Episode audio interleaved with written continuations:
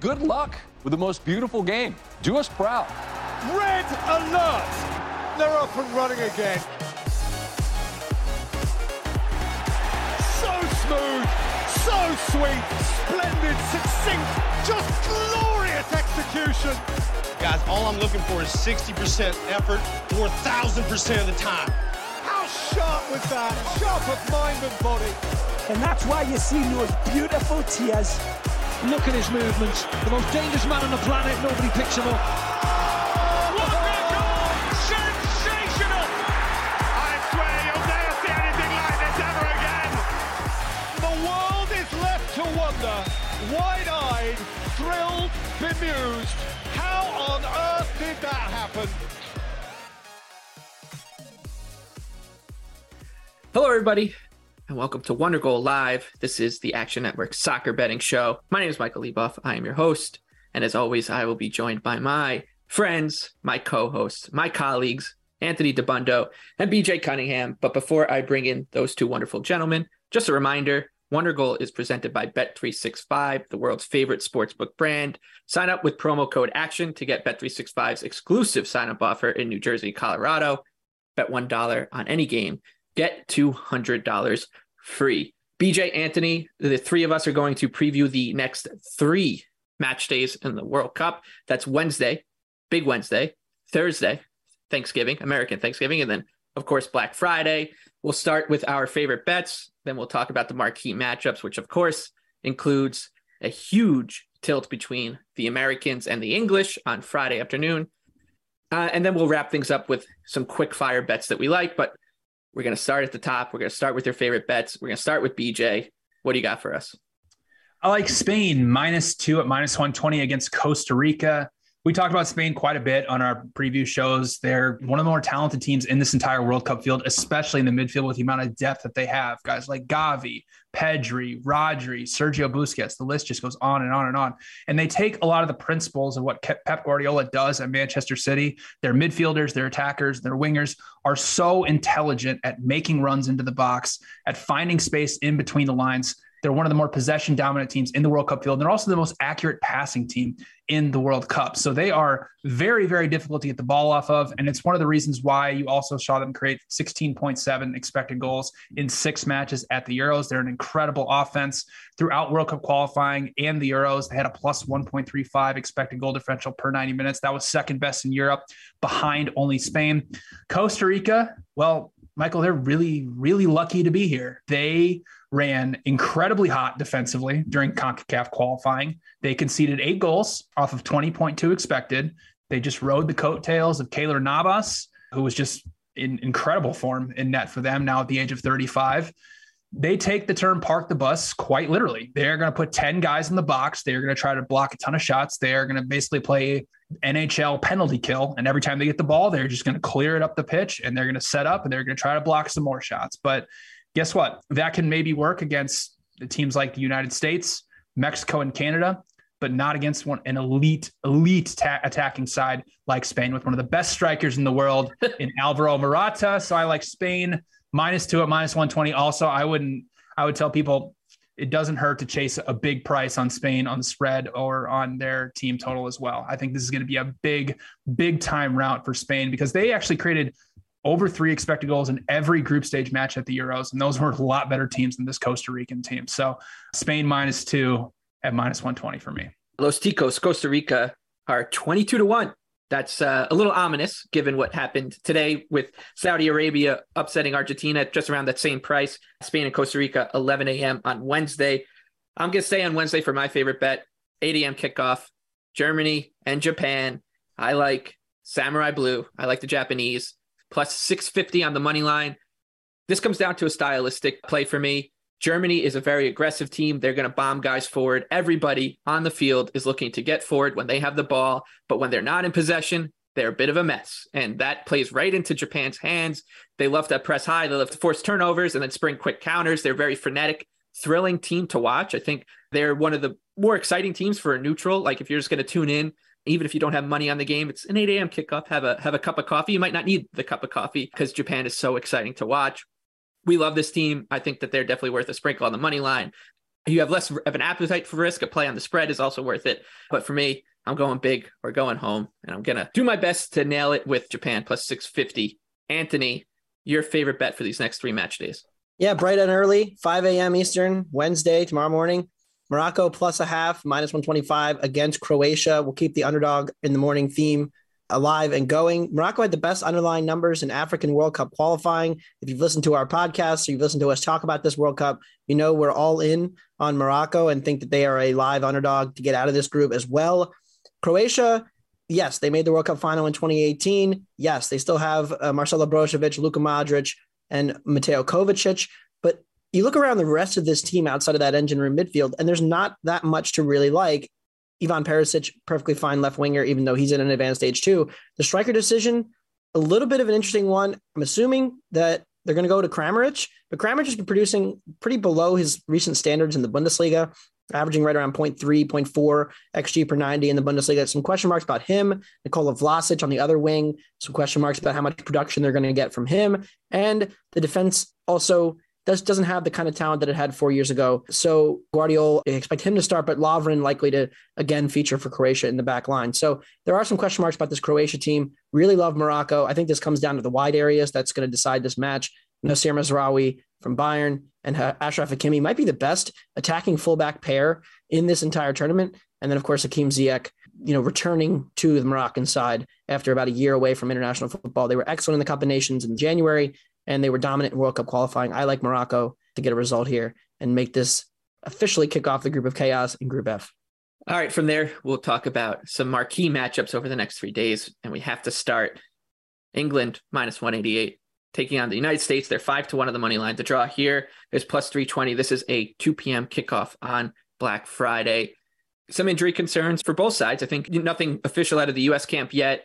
We saw a bunch of players take some knocks and they were just brutally tired by the end of that match with Wales. England, Harry Kane going for a look at his ankle. Harry Maguire, he's also questionable. BJ, does that change your thoughts here? England, USA, what is your favorite bet? I mean, if Harry Maguire is going to be out, that obviously changes quite a few things for England because he is their number one striker and they don't really have somebody like him to put in to the side. I mean, Callum Wilson has been fine for Newcastle, but he's not putting up productive numbers like Harry Kane is. Now, listen, Michael, everybody knows how much I love England. And I think that football is finally coming home. And if you're a neutral, if you're one of the many listeners we have listening outside of the United States of America, I'm going to tell you there's some value on England right now against the United States team that, like you mentioned, they look gassed in the second half. And the tactical changes that Wales was able to make and really, really punish the United States. I mean, what we have one or two shots essentially after we had the Timothy Weah goal. It was kind of embarrassing. I mean, we we pressed Wales high really really nicely in the first half, and then Wales just kind of took it to us for the entire second half. And you know, obviously. The, the penalty, it is what it is, but it was kind of just a culmination of, of Wales and the way they're able to threaten the United States penalty area. What really concerns me here for the United States is listen, we have a wonderful young core that's playing across Europe, but we really haven't had to sit in play a low block, and defend for a majority of the match against an elite attacking side like in England. So that really, really concerns me. And if you look at what England, even from the Euros until now, what's been the missing piece and what was so good about them against Iran, who obviously plays very, very defensive? The line breaking passes from Jude Bellingham, the runs that he was able to make inside the box, and the way that England's attackers were able to find that half space in between the lines of the of the 4-4-2 from Iran it was just incredible. And if they're able to do that throughout this entire World Cup, and especially if the United States is going to sit in a low block, it's really, really concerning to me if the United States is actually going to be able to defend that with Tim Ream and Walker Zimmerman. So, again, I'm not going to bet against my country. I'm going to sit and I'm going to root for the United States, and I hope they win. But it's purely from a numbers standpoint. Like there is value in England. England is still one of the best teams in the world, whether you two want to admit it or not it's hard to tell which, which one of these is your country with the way you talk about England on our I podcast mean, listen, okay. coming into the World Cup. But we, we could pull off an upset here, just like we did in 1776. But, you know, it looked unlikely then and it looks unlikely now. But guess what? Miracles can happen. What do you think uh, the England money line was in uh, the Revolutionary War? Ooh, probably higher. Probably higher than this. Probably like, higher than yeah. this one, I would imagine. Yeah, close, closer, go. closer to what we saw with Argentina and Saudi Arabia uh, this morning. Anthony, if you are like BJ and you think that England is the value side. You're being asked to pay a little bit of a premium here, I think, off of their performance against Iran, which I will remind you came against Iran.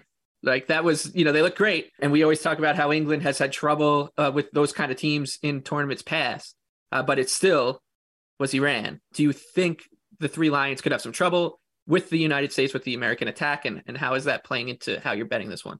I mean, I think BJ thinks it's going to be like a 5 0 route. I don't see that, but I do think that the, the United States defense does have some concerns here. Like BJ mentioned, I think they have not gone up against an, an attack with the amount of quality that the England uh, attack does. And the even potentially bigger concern, you mentioned the exhaustion and the tiring out after an hour. Okay, well, England has five subs available and they have much more depth than we do. And so I think that's the other concern here is that as the game wears on, England can go to their bench and they're not going to have really much of a drop off in quality. Whereas, you know, the United States brought on Haji Wright and Jordan Morris into that match uh, on Monday. I don't know what the status of Gio Reyna is.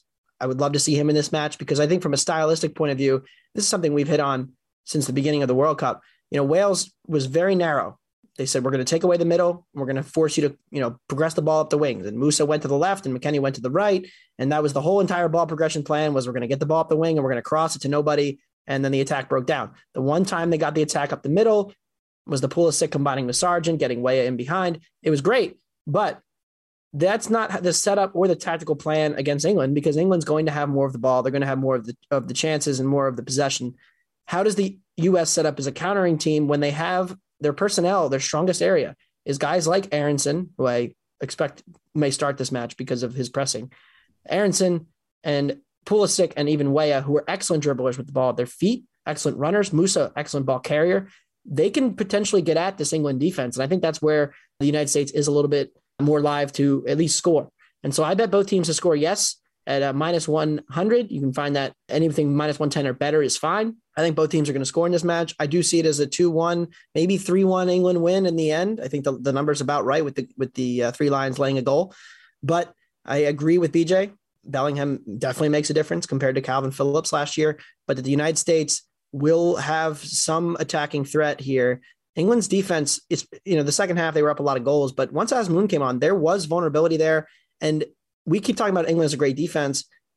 That was true, and that may still be true. But I still think with Kyle Walker out and potentially Harry Maguire you know, picking up a knock or two, there could be some problems for them defensively. Yeah, and that that's kind of how I'm playing this. I, I like the United States. I'll bet the money line. I'll bet a little bit with my heart here. The attacking threat is there. And, and what have we seen out of Gareth Southgate's England forever? When he feels a little nervous about a matchup that he thinks his team can be get at, he puts the handbrake on. And that conservative approach, it just invites variance, invites a coin flip kind of matchup.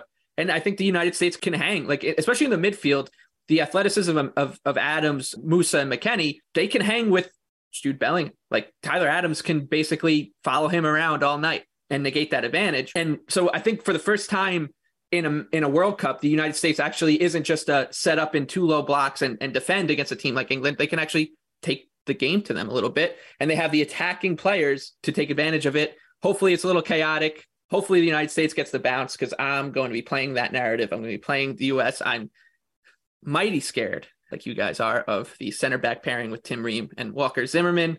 But I also have a little bit of confidence in, in the fullbacks. Antonee Jedi Robinson looked terrific. I think Serginho Dest can be a threat. We know that the English flanks are, are, you know, they're suspect at best, especially without Walker. So I think the U.S. is worth a shot here, a little sprinkle on the money line. It's a day after Thanksgiving, after all, right? Like, why not? All right, let's talk about another marquee matchup. I already gave my thoughts on Japan and Germany. Uh, J- Germany's minus 225 on the money line, Japan's plus 650. The draw here is plus 350. This is a Wednesday, 8 a.m. kickoff. BJ, are you joining me on Samurai Blue? Yes, I love Japan. I'm going to take them on the spread plus one at plus 115. Like you mentioned, Japan is set up just so perfectly to bait Germany into doing exactly what they want them to do. So, like you already mentioned, they have great ball controlling center backs in Yoshida and Tomiyasu, who plays at Arsenal, and they love to just just pass the ball around, let te- invite teams up to press them, and just play balls through the lines, get it up, get up to the front line. They have blistering pace with Takefusa Kubo, Minamino, Daichi Kamada has been an incredible form for Frankfurt. They are set up so perfectly to take advantage of Germany, who is very, very open. You know, they they have a new manager. You know, Joachim Low is no longer at the helm. It's Hansi Flick, who formerly managed Bayern Munich.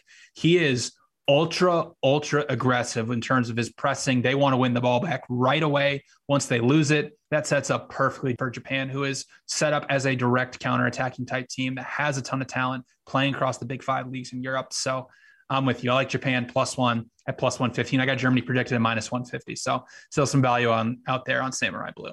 Anthony, you got to make it three for three here, right? Yeah, yeah, I bet Japan as well. Underdogs day at the World Cup. Uh, Japan plus one plus money is fine. Plus 1.25, you have to lay up a little bit of juice, is fine as well. I think this is kind of a bizarro match because we think of Germany, you think of very industrious, very physical. They're definitely a more technical and more, uh, you know, skilled German team in terms of, uh, you know, uh, touch and, and, ball playing ability. With you know, with Musiala expected to start, uh, Gnabry potentially, Timo Werner is, of course, not with the team, but they also won't have Leroy Sané for this match. So they do lose a little bit of the attacking depth and numbers they're used to having. We do expect Moore to start.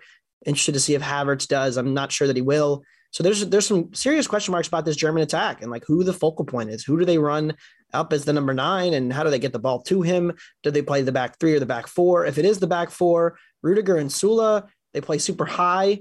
Japan has pace to get in behind, like BJ mentioned, and, and Minamino and, and Kubo are, are excellent at ball receiving and, and making things happen in the penalty area.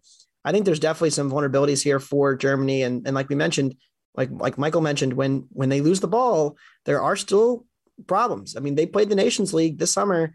They conceded every match, at least one goal.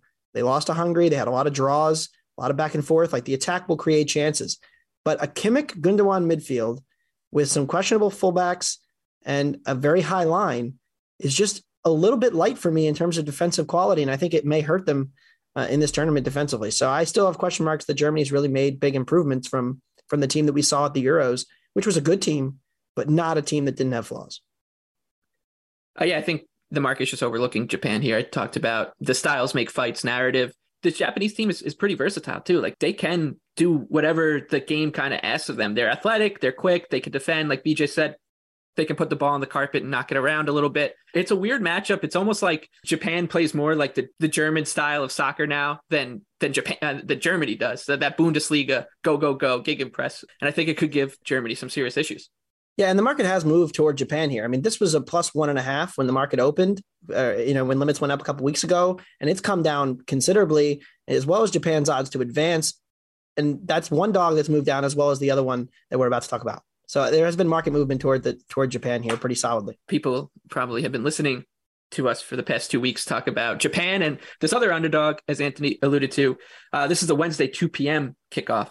Belgium minus 182. Their odds on to get all three points against Canada. Our friends up north, the Maple Leafs are five to one. The draw here is plus 320. BJ, the best way I could put this to you is it feels like Belgium is still being priced like Belgium of 2016 or Belgium of 2018. Absolutely. Yeah. For people who don't know, the golden generation of Belgium is completely over. Outside of really Kevin De Bruyne, they don't, all the players we used to know really well, like Romelu Lukaku, Eden Hazard, Dries Mertens, they're all on the wrong side of 30 or injured. Romelu Lukaku is not going to play for this match. Eden Hazard hasn't been effective for two years at Real Madrid. So their attack is basically just going to be reliant on Kevin De Bruyne, who is still one of the best midfielders in the entire world, but he doesn't have the wealth of talent around him like he does at Manchester City. And you talked about styles make fights. This is a perfect styles make fights matchup too, because Canada is the most direct team in this entire World Cup field. They sit back in a 4 4 2. They are a little aggressive with their pressing, but they look to get forward at any chance once they get the ball and look to counter teams. So they'll be perfectly fine sitting in a deep low block, conceding possession to Belgium. And when they actually do get in transition, there are a lot of question marks with Belgium right now. If you look at their wingbacks, it's going to be Castagne and Carrasco. Like that's not great in terms of defending when you have Tajon Buchanan and Alphonso Davies coming at you with blistering pace. The back three is also a concern. Do they opt to go with experience or do they go with youth? Do they go with Wout Faes or Arthur Theate? Or do they go back to Jan Vertonghen and Toby Alderweireld? Like any option of that is not good anymore. So Canada, with the pace they have going forward, they have a striker who's in the absolute form of his life. Jonathan David has 10 expected goals for Lille. That's third best in, in Europe's top five leagues. Canada is an absolute live dog in this matchup. I mean, in the midfield for Belgium, you know, Youri Tielemans is obviously he's fantastic in terms of ball progression and dribbling, but he doesn't do much defensive work. So they're essentially relying just on a 33 year old Axel Witsel to be their main defending in transition in the midfield. That's not good. So Canada is absolutely live in this matchup. So I like them plus one, uh, minus 110. Also, don't hate a uh, potentially both teams to score as well. But yeah, I think Canada is a big, big live dog uh, in this final match on Wednesday. And we talked about the manager for Germany, Hansi Flick. He's a foot all the way down on the gas pedal kind of manager. Roberto Martinez is sort of like that. He's much more romantic, right? He Anthony, he wants his team to put the ball on the ground and, and entertain more than anything. And I think that plays into Belgium's weaknesses more than anything. To an extent, yeah. I think that uh, Belgium is a team that needs to have the ball to be effective, like you mentioned with Martinez. Like they want to, you know, show their their technical ability and their flair and, and their quality but they don't have a great plan to win the ball back when they lose it. And I think we saw them get exposed in that at the Euros last year when they played Denmark, when they played Italy, uh, teams that were more effective out of possession that were able to win the ball. And then Belgium was like, okay, now what do we do? And they went very direct as a result. This is a little bit different because I think Canada will sit deep and we'll see possession. Question is, will Belgium overpower Canada and their defensive low block and, and create a bunch of big chances? Who's doing that? right? Michy Batshuayi is the expected striker. Maybe they'll go to Doku for more direct play, but like there's just not a lot to love about this Belgium team anymore. How many how many players would you say are Champions League level players that are going to start for Belgium tomorrow? It's probably two or three, not counting Court, you know, in counting Courtois, maybe four. Like there's just not the same level of talent. Whereas the best player on the pitch is De Bruyne. The second and third might be Jonathan David and Alphonso Davies. We do not have official word on whether Davies is going to start. He did get hurt last week playing for Bayern Munich right before the World Cup. The rumor is that he's going to start. I'm going to be waiting. You know, I would not bet Canada at plus one unless you know he's in. So maybe wait to see if we get more news here. So it's just a lean for me at the current number. But I think for a tournament setup, Canada is very well set up here. Defend deep, get the ball to Davies. Davies is the counter attack, and then he gets the ball to David with Buchanan and, and kind of Larin, you know, in the mix there to help out and, and provide some auxiliary shots. So I think that this is a, a very interesting group and a very interesting matchup. And I like Canada with the goal as well. Uh, yeah, I like Canada on the money line. I think that we, we kind of saw it with Wales. We talked about it with Wales. There there is such a thing as, as a good tournament team. You see it even in you know Champions League or Europa League, whatever. If you have a team that is just going to be on the same page, everyone knows their roles and they they play them. There's no freelancing involved. You're going to be tough to beat in a 90 minute match of soccer. I think that's what Canada is. They're going to be a very well organized defensive side who knows the right time to spring a counter, to, to look for Davies or to look for David or Kyle Larin uh, going forward and to, to try to pick apart this Belgian team when they when they do give up possession. Like Anthony said, like Germany a little bit, like they're a little bit of a mess going the other way. When they have to turn around and show their numbers to Canada, it's going to be a bit of a problem. And I think that's where they can be had. And just generally, I think that this market is is too high on, on Belgium. I think, you know, like I said to BJ, I think they're being priced like one of the tournament favorites. And I think that they're not. I think that they kind of belonged in that tier that we saw uh, Denmark come in, you know, that 28 to 1 range, right? The next kind of stepping stone to uh, when we get to the long shots. I don't think Belgium should be priced as a favorite in the tournament. I think that this price is a little bit a little bit too high on, on the Red Devils here. So I'll be on the Maple Leafs as well. It looks like a lot of pain. Japan, Canada, a couple mm-hmm. big dogs uh, for the boys on on on Wednesday, 8 a.m. for Germany and Japan, 2 p.m. for Belgium and Canada. All right, uh, let's wrap this thing up. We'll quickly run through some other bets we like. We'll start with you, BJ. Yeah, on, on Thursday at 2 p.m. Eastern Time, Brazil, Serbia. I like over two and a half goals at minus 125. Brazil probably has the most attacking talent of anybody in this entire World Cup field from Neymar, Vinicius Jr., Raphinha, Richarlison. The list just goes on and on. The amount of attacking wealth that this team has. They're also incredibly possession dominant. They're very, very good at combination passes, getting the ball moved quickly up the pitch. It's why you saw them create 2.17 expected goals per 90 minutes throughout World Cup qualifying and Copa America. Serbia is a team that relies on a lot of aggression, a lot of physicality, but they also press a ton. They're very, very aggressive. They want to win the ball back. It creates open matches. It's why you saw them their matches average 3.1 expected goals during World Cup qualifying. And Serbia, and so Brazil probably will put the ball in the back of the net twice, but Serbia definitely can threaten this Brazil defense because where's the weakest part of the Brazil defense? It's on it's their wingbacks. They're going to go with Danilo and a 39 year old Dani Alves. And what does Serbia primarily want to do? Once they get the ball, they want to get the ball out wide to Dusan Tadic or Filip Kostic, and they're just going to swing in cross after cross after cross to Vlahovic and Mitrovic or Jovic, whoever is combination is starting up top. And if you're not ready to defend crosses or defend or, or to win aerial duels, Serbia is going to punish you. So don't be surprised to see the Serbians put the ball in the back of the net at least one times. But I have 2.99 goals projected for this match. I think we're going to see a very, very open match, especially if Brazil goes up one nothing. Serbia is going to become incredibly open. So uh, I like over two and a half goals at minus 125. Anthony, what else are you looking at these next three days? Yeah, as good as Brazil was in qualifying, their defense definitely a little bit due to concede some more goals here. We're going back to Iran. I know. I know. It's terrible. Look, they played really poorly in the opening match against England. I thought Queiroz made some very interesting tactical decisions in that match, you know, and some also some personnel decisions that were interesting to me.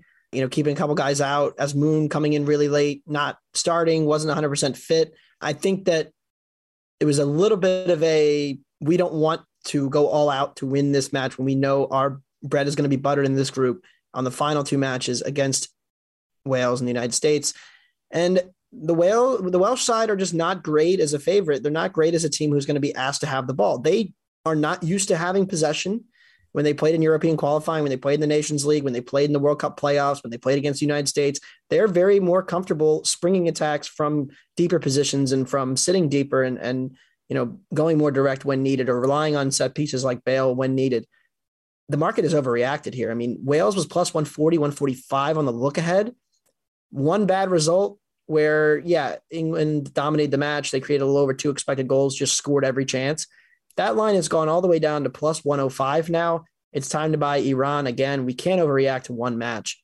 I think with draw protection built in here, these two teams kind of nullify each other. It could be a bit of a stalemate. I don't really trust Wales to get margins. So I'm taking Iran plus a half. Once again, betting Iran. Uh, hopefully they don't let me down once again. I've got good news for you. I like Iran as well. I like them on the money line. You you nailed it, right? This Welsh team just does not profile well as a favorite. We'd say the same thing about Iran, right? If this if this script was flipped and Iran was the team that was the favorite, we'd be like they they're not gonna have they're not gonna do well with the ball. And if, if Wales was the underdog, we'd be like, oh, we're all over Wales. Uh, neither one of these teams want the ball. And the script should play into Iran's favor. They should sit back and let the Welsh players who are not good with it at their feet, you know, knock around. They'll be able to pick off a mistake or two and hopefully punish the Welsh and punish those who are backing the Welsh, what I think is a, a crazy number. I don't really see too much in between these two sides. I think they're both teams that I want to bet when they're at big prices because they're masters at staying in games. So give me Iran three to one uh, or better. I think is a great price. A couple other live underdogs. I think coming up these next three days. You you touch about uh, touch on Morocco. This Croatian team, sort of like that Belgian argument I made. They're being priced like the defending runners up of the World Cup and I know that they are, but that was four years ago. This team is way past its prime. I just don't think they're going to be able to stay, stick with the Moroccan energy. We've seen a couple of teams like Tunisia, uh, even Australia for a little bit against France. Like if, if, if you have the energy, if you're able to just kind of hang around in games, you can punish teams. It's like you shouldn't just automatically assume that because Croatia is a much better team and much more talented and much uh, have a better pedigree than Morocco that they're just going to roll here. I like uh, Morocco plus 275 and last one, our old friends Ecuador, four to one.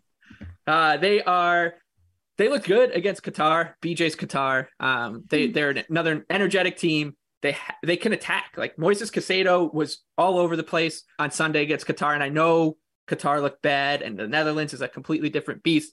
But four to one on a CONMEBOL team that has energy, they're a robust team. They're physical. They're quick. They're athletic. They can probably take advantage of some Dutch mistakes here. And I wasn't all that impressed with the Netherlands against Senegal, who, you know, have some similar traits to Ecuador. So I'll take the four to one money line price on Ecuador and, you know, hope to God that, as Anthony said, the underdogs continue to bark here or start mm-hmm. barking outside of Saudi Arabia in this World Cup.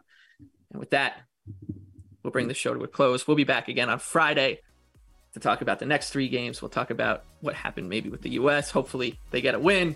Uh, but for BJ Cunningham, for Anthony Dabbundo, I'm Michael Leboff. Thank you again to our sponsors, Bet365. This has been Wondergoal Live World Cup Edition.